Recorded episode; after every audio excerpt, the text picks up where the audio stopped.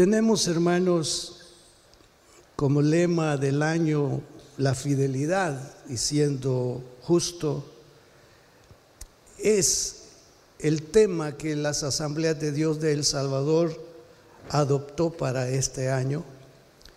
Y desde ese punto cada iglesia de las asambleas de Dios está enfatizando sobre la fidelidad.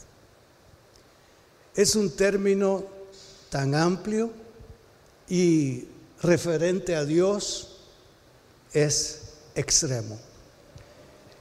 Y dentro de las exposiciones semanales vamos a tratar de referir un poco sobre eso de la fidelidad. El enfoque en estos días es sobre la fidelidad de Dios. Pero esta palabra fidelidad es un término requerido para todos en el ámbito, en el concierto donde nosotros nos manifestemos o nos encontremos. Y la fidelidad de Dios, la que se aproxima de parte de nosotros, y eso es para los casados, es precisamente en la fidelidad conyugal. Esa es la que se aproxima al término que caracteriza a Dios la fidelidad. Este día entonces yo quiero referirles sobre ello, la fidelidad de Dios. Y comienzo diciendo que vivimos en tiempo donde las promesas y los que las hacen abundan. Ninguno de nosotros acá ha dejado de hacer alguna promesa en la vida. Hicimos una promesa para tal o cual cosa, para tal o cual momento hicimos una promesa. Esa promesa la hicimos con sentido. O esa promesa la hicimos bajo alguna presión que estábamos pasando. Cuando yo era niño, caminaba con un susodicho primo hacia el cantón El Cerrito en Quesaltepeque, seis, siete años quizá. Y íbamos como a las 12 de la noche y para ese entonces se hablaba mucho de sustos. Y sí nos asustaron, hermanos.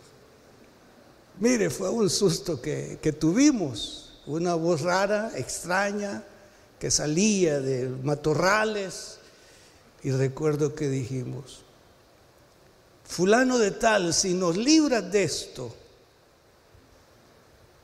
te prometemos. No sé si era San Nicolás o qué, pero yo nunca identifiqué o me identifiqué con alguien como devoto. Pero mencioné uno de esos nombres que en algún momento en casa yo lo escuchaba.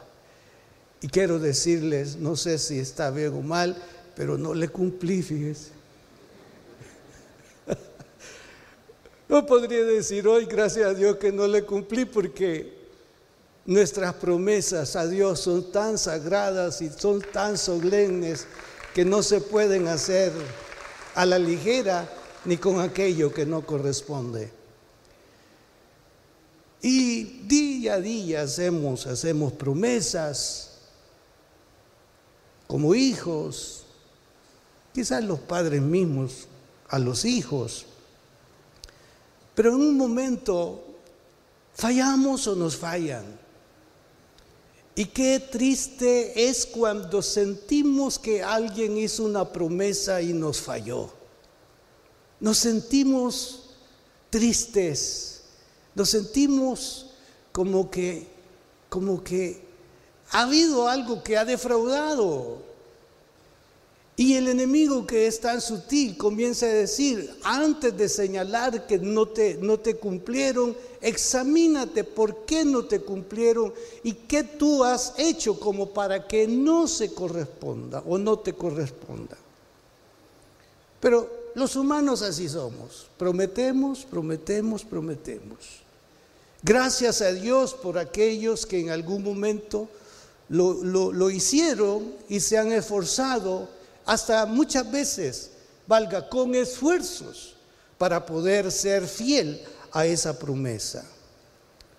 Ahora si es una promesa que viene del ser humano, confiar en ello o en ellos ha defraudado y hasta ha violentado a tantos a través de la historia. ¿Dónde están las promesas que hicieron?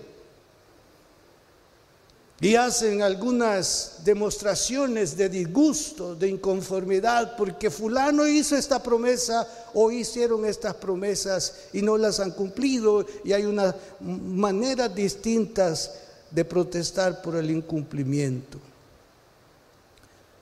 Pero hace mucho tiempo el Señor advirtió sobre el poner la confianza en los hombres. Textualmente la Biblia dice, así ha dicho Jehová, maldito el varón que confía en el hombre y pone carne por su brazo y su corazón se aparta de Jehová.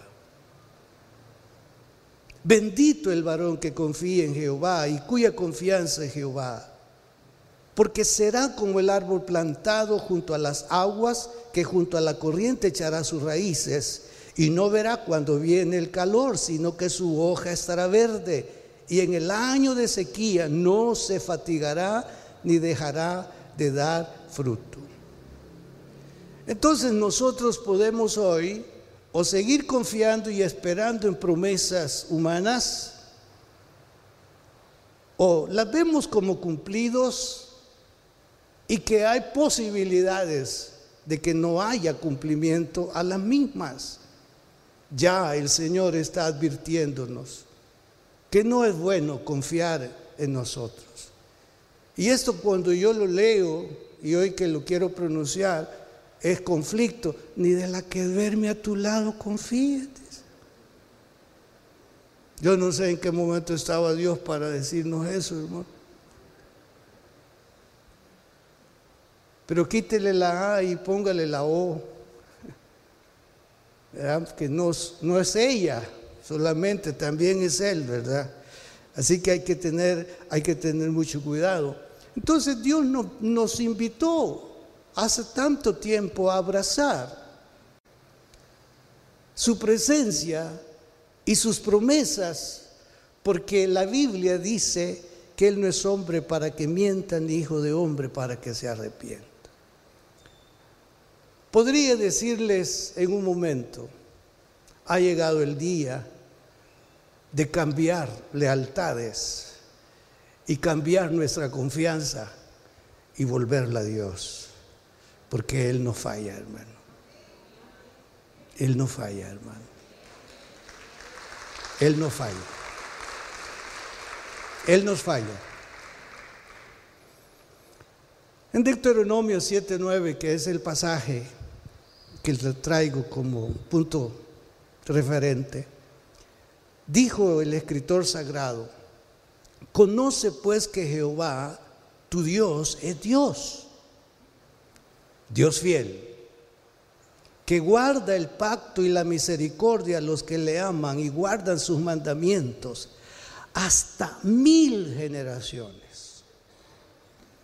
Un comentarista dice hasta mil veces, pero me parece más hasta mil generaciones, más que hasta mil veces, mil generaciones, incontable. Eso sí, es incontable. Y antes ha dicho que Dios visita la maldad hasta la tercera y cuarta generación de los que lo aborrecen. Entonces hay una sentencia en, en esas palabras. Sentencia de mal, pero hay una sentencia de bien hasta mil generaciones para aquellos que conocen al Señor y obedecen al Señor. Entonces, para que tengamos una idea de la fidelidad de Dios, les estoy ofreciendo esta escritura. La fidelidad de Dios es uno de sus tantos atributos. Y la palabra fiel, que es aplicable a cualquiera, pero que se origina en Dios, significa digno de confianza, confiable, fidedigno, verdadero. Ese es el término fidelidad. Y esto es exactamente aplicado sin duda alguna a Dios. Ahora, si entendemos que la fidelidad de Dios es esto, y somos llamados nosotros a imitarlo, a serle fiel, significa que todos los presentes representamos que somos dignos de confianza. ¿Qué le parece? Confiable. Usted puede dejar tal o cual cosa cerca de esa persona y usted está seguro que esa persona no hará mal uso o uso, si no está autorizado, de eso. Y es algo que somos desafiados delante del Señor y el primero en ser defraudado es Dios cuando faltamos a la fidelidad que tiene que ver con dignidad, con confianza, con fidedigno verdadero. El texto entonces nos dice que guarda el pacto y la misericordia. Eso se refiere a Dios. Y en el transcurso de las Sagradas Escrituras nos vamos a encontrar precisamente con demostraciones de su fidelidad. Y hay un pueblo que es el ejemplificante para nosotros en la historia, y es el pueblo de Israel. Venimos desde Abraham en ese sentido. Entonces la promesa que está aún en cumplimiento paso a paso hasta un fin de parte de Dios, inició cuando lo prometió a Abraham, que haría de él una nación grande, descendencia incontable, numerosa, y a través de la historia podemos nosotros darnos cuenta de ello. Esta parte a mí me llama mucho la atención. Fíjense que Dios es fiel por amor a su nombre. Es fiel porque no se quiere fallar a sí mismo. Es fiel porque Él dice, no, yo no puedo exponer mi nombre. Y escuchen lo que dice la palabra de Dios en Isaías por amor de mi nombre, óigalo bien, por amor de mi nombre diferiré mi ira y para alabanza mía la reprimiré para no destruirte. He aquí que te he purificado, no como a plata, te he escogido en horno de aflicción. Por mí, por amor de mí mismo lo haré, para que no sea amancillado mi nombre y mi honra no le daré a otro. Y una palabra muy conocida por nosotros, dicha por el salmista David, dijo, confortará mi alma, me guiará por sendas de justicia, por amor de su nombre.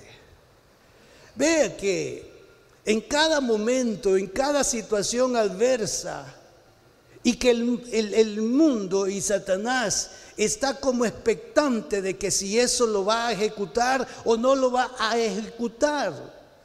Viene Dios y nos dice, sabes, voy a responder por amor, a mi nombre.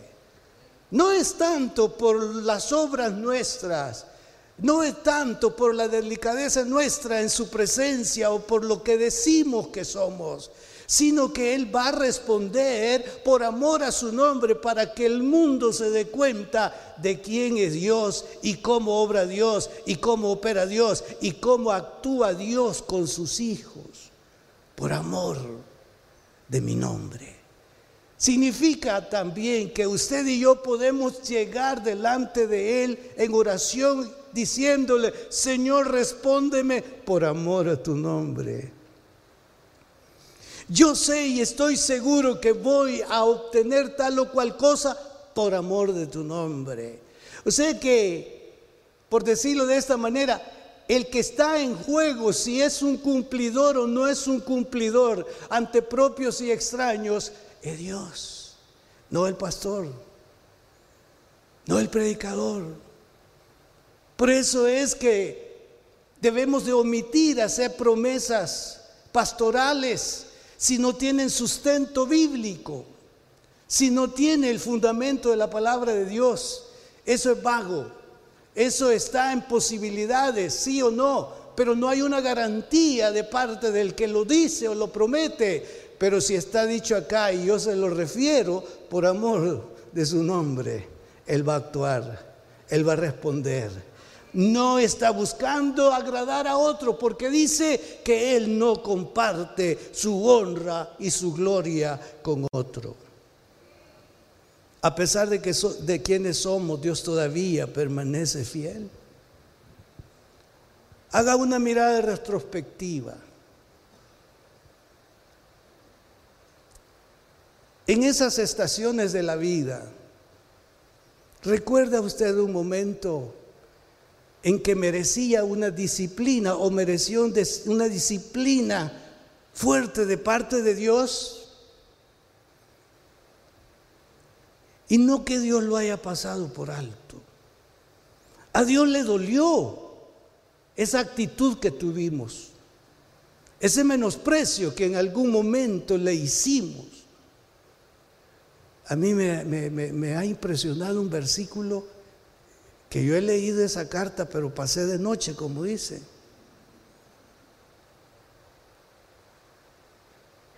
De Corintios capítulo 4, versículo 3 parafraseando, lo dice la última parte. El incrédulo, con su actitud, acusa al Señor al punto de ser llevado a juicio. Yo me quedé así. Así que quien duda de Dios, quien tiene o está envuelto en incredulidad, sabe lo que está haciendo. Señor juez, aquí traigo una demanda contra Dios porque me ha fallado. No me ha cumplido y merece ser juzgado. Ay, yo me quedé así, dije, Dios, ¿cómo es esto, Señor? Pero termina diciendo el texto, pero será, será, saldrá libre de ese juicio. Porque el juez dirá, no hay culpa en él. Antes de demandarlo a él, obsérvate cómo eres tú. Y eres más culpable tú que al que vienes a acusar. E, esto es un vendaje que le he dado, hermano. Pero a mí me llamó mucho la atención. Y dije, Señor, perdónanos por la incredulidad. ¿Hay algún incrédulo aquí? Entonces usted es un acusador de que Dios no es fiel. Y antes de acusarlo, observémonos a nosotros mismos. Nehemías dijo, por la misericordia de Jehová, no hemos sido consumidos, porque nunca decayeron sus misericordias. Nuevas son cada mañana. Grande es su fidelidad. Celebre porque estamos sentados en este santuario por la misericordia, por la bondad de Jehová y no por lo que nosotros somos. Y el apóstol Pablo escribiendo a Timoteo le dijo, si fuéramos infieles, Él permanece fiel, Él no puede negarse a sí mismo. Y escuche la oración que tengo acá. La fidelidad de Cristo no depende de nuestra fidelidad. La fidelidad de Cristo no depende de nuestra fidelidad. Porque si somos infieles, Él no cambia de parecer en ese carácter, en ese atributo. Si yo soy infiel, si alguno de ustedes son infieles, Él sigue siendo fiel. Pero añado lo siguiente. Esto no hay que tomarlo como carta abierta para cometer ilícitos.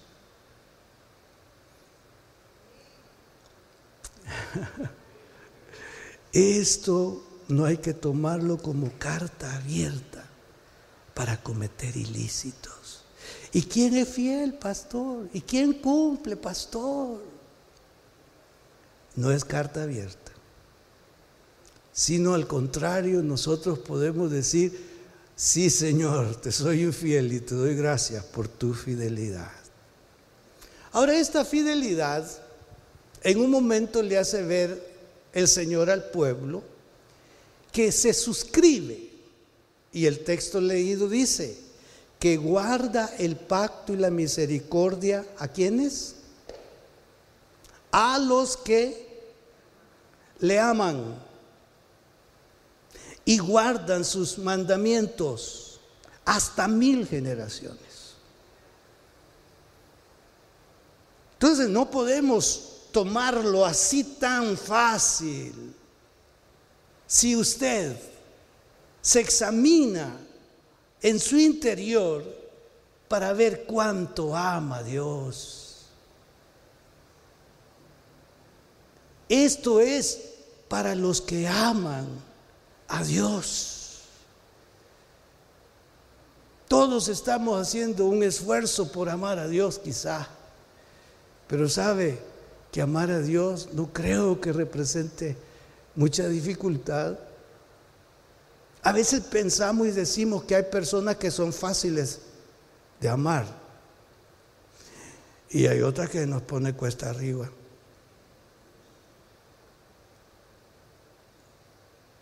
Entonces que hay personas bien fáciles de amar, pero hay otras. O sea que en un momentito, hermano, nuestro rostro cambia. ¿Cómo está? Dios la bendiga aquí. ¿eh? Así, así nos pasa. Pero Dios no es difícil de amar, hermanos. A los que aman a Dios. Hay garantía a los que aman a Dios que cualquier paso que dé en la vida, cualquier decisión que dé en la vida, por el hecho de amar a Dios, cuente, contemos con su fidelidad y añade, y guarda sus mandamientos. Aquí no es de dopingüe, este sí, este no. Guarda los mandamientos. Señor, Ayúdame a guardar tus mandamientos, tus dichos, tu palabra. Si permanecéis en mí, mis palabras permanecen en vosotros. Qué lindo escritura, ¿verdad? Lo que sigue a continuación. Pedid todo lo que queréis. ¿Y qué? Y os será hecho, os será dado. Gloria a Dios, hermanos. Tan fácil nos lo presenta el Señor. Y es que si usted se enfoca en Dios, no va a ser difícil guardar su palabra, guardar sus mandamientos. Pero si está en dos lealtades, eso le va a ser muy difícil. Y el Señor dice, no puede amar los dos de la misma forma. Decídase por uno, decidas por el otro. Pero no puede estar a dos aguas, a dos ríos, no, no, no, no puede. Debe de definirse. El que es amigo del mundo se constituye en enemigo de Dios, dice la palabra de Dios. El que se constituye en amigo del mundo se constituye en enemigo de Dios. Entonces, va a guardar el pacto, la fidelidad a los que le aman, a los que guardan sus mandamientos y el resultado, su alcance hasta mil generaciones. Ahora, la fidelidad de Dios es verdadera y ha sido demostrada muchas veces. En la Biblia encontramos testimonios tras testimonios de la fidelidad de Dios. Nosotros nos sorprendemos cuando vamos por pasajes de la escritura, personajes en particular, y discernimos exacta y cabalmente cómo Dios se comportó con estos. Josué dijo, ninguna de las palabras que envió ha dejado de cumplir. Si Dios le ha dicho algo a usted a través de su palabra, usted debe de estar claro y seguro de que Dios lo va a hacer porque lo encontró en su palabra. Estos personajes son inspiracionales para nosotros y le da vuelta a nuestros ojos para darnos cuenta que en la adversidad y en lo que haya sido, Dios se comportó por amor a su nombre fiel. Y esa fidelidad la mostró haciéndose humano, haciéndose carne en Jesús, porque al final el Señor deseaba que ninguno, y desea que ninguno perezca, sino que todos tuvieran y tuviésemos puerta abierta para el perdón y la salvación de nuestras de nuestras almas. Entonces Dios, Dios es fiel a sus promesas. Dios no ha fallado en ningún momento. Y le, leo dos, dos citas bíblicas sobre la promesa y sigo insistiendo de su fidelidad. Deuteronomio 7:13. Y te amará, te bendecirá y te multiplicará y bendecirá el fruto de tu vientre y el fruto de tu tierra, tu grano, tu mosto, tu aceite, la cría de tus vacas y los rebaños de tus ovejas en la tierra que juró a tus padres que te daría. Deuteronomio 28, 8. Jehová te enviará su bendición sobre tus graneros y sobre todo aquello en que pusieres tu mano y te bendecirá en la tierra que Jehová tu Dios te da. Yo he oído muchas veces esa parte y sé que tiene condición. Aquello en que pusieres tu mano, sobre todo aquello que pusieres tu mano. Yo creo que esta, esta palabra es extraordinaria, hermano. Dios dice que sobre cualquier cosa que pusiera en mi mano, yo no sé en cuántas cosas te ha puesto su mano y ha tenido resultado.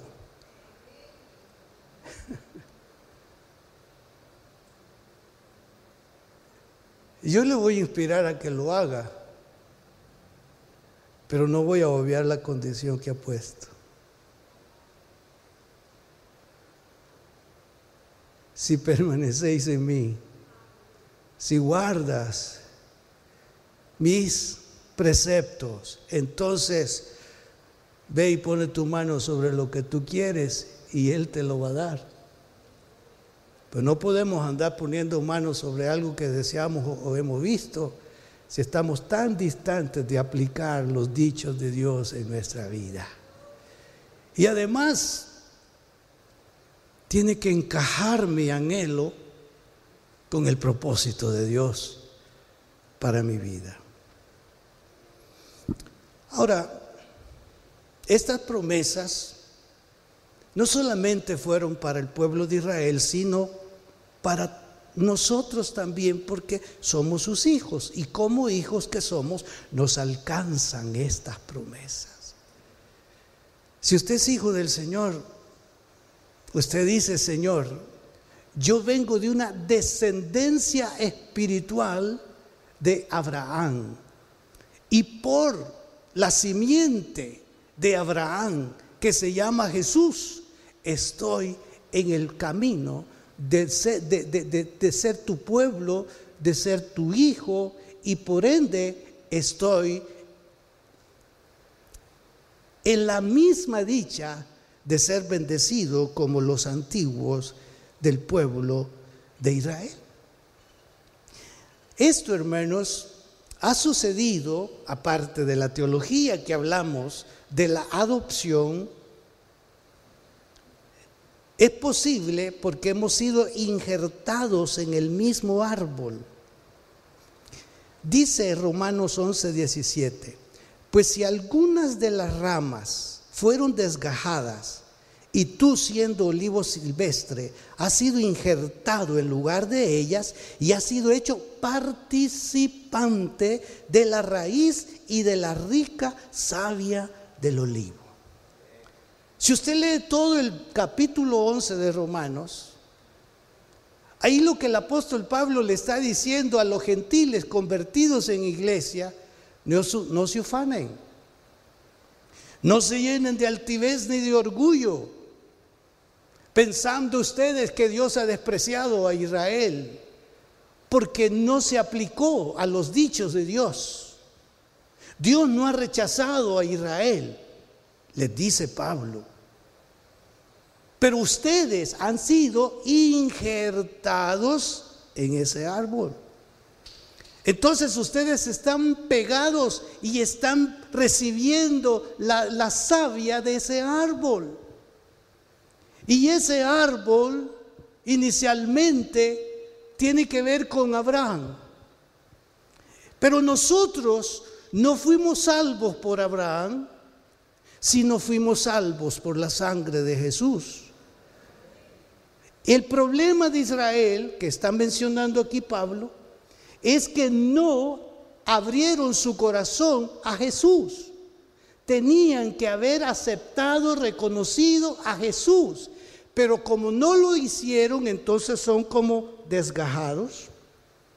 Pero no implica, no significa desconocidos. Entonces, nosotros tenemos la dicha de llegar con las promesas del Antiguo Testamento al pueblo de Israel diciendo, nosotros también somos tus hijos. Y esas promesas son para nosotros también. Pero si el pueblo no disfrutó las promesas en su momento, familias, personas, ¿sabe por qué? porque no aplicaron los preceptos de Dios a su vida. O sea, hay promesas sin condiciones y hay promesas con condiciones. Y eso mismo que se señala para el antiguo Israel es señalado para nosotros. Entonces como gentiles debemos reconocer que no somos las ramas naturales, hemos sido injertados al olivo original. Las bendiciones que hemos recibido son las que Dios ha prometido a Israel. No las merecíamos, las adquirimos porque Dios nos ha pegado a la raíz de Israel en el sentido espiritual. Entonces el pueblo se distanció de las promesas por la desobediencia. Tan cerca estaba de tal o cual demostración de la fidelidad de Dios en ese, en ese campo. Pero no lo pudieron recibir a causa de su incredulidad o a causa de su desobediencia. Este día queremos aplicar un acto de obediencia que el pueblo de Israel recibió Dios dio direcciones tan claras y tan específicas, bien detalladas en cuanto a la consagración de los primeros frutos. Eso no era pensando Dios en sí mismo. Nada de lo que Dios nos pide es pensando en Él, porque a Dios no le hace falta nada. ¿Verdad que a Dios no le hace falta? A Dios no le hace falta nada. Entonces Él no está pensando en Él, está pensando en nosotros. Está pensando en nosotros como adoradores. Está pensando en nosotros como que si estamos verdaderamente en ese injerto, obedeciendo su palabra tal como lo pidió en el pasado. Y si nosotros nos aplicamos de manera fiel y obediente, entonces la promesa de ser bendecidos también nos alcanza a nosotros. Y él dijo, apártenme el primogénito. Tanto de los humanos como de los animales, y conságrenmelo.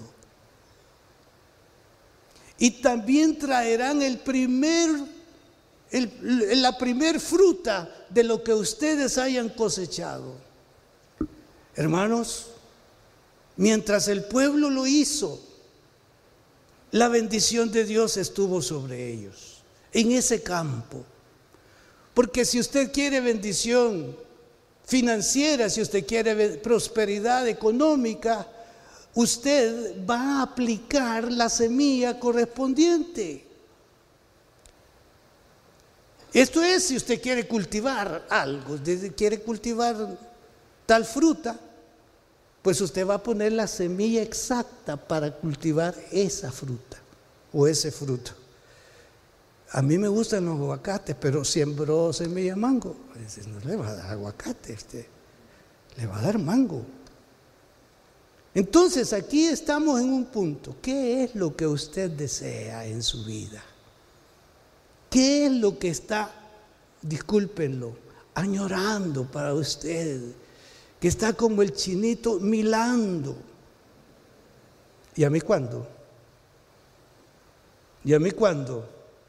Hermano, nos va a llegar en el tiempo de Dios, pero nos va a llegar por la obediencia que tengamos hacia Él.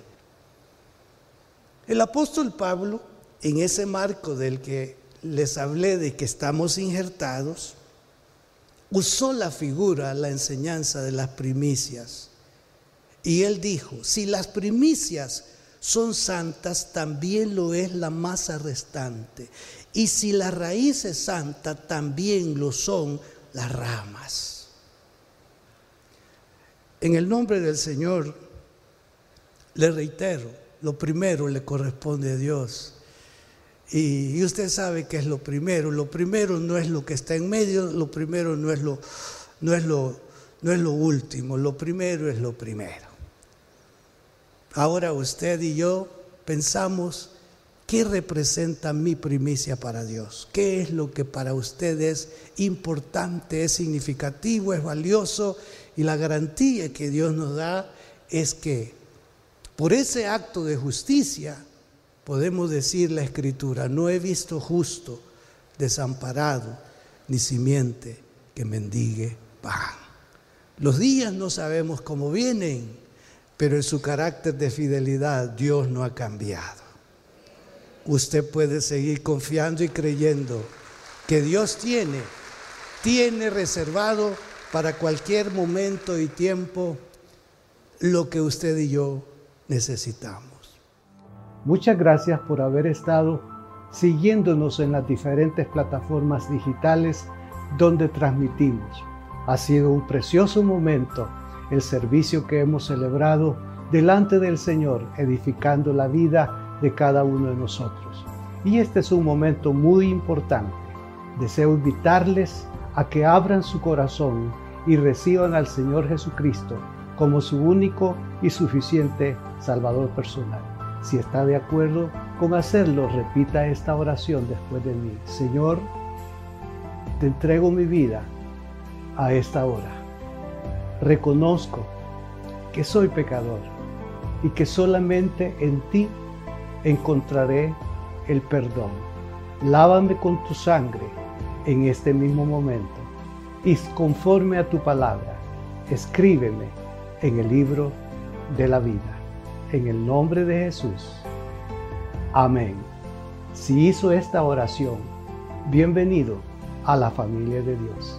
Es importante que busque una iglesia donde congregarse para poder crecer en su vida espiritual.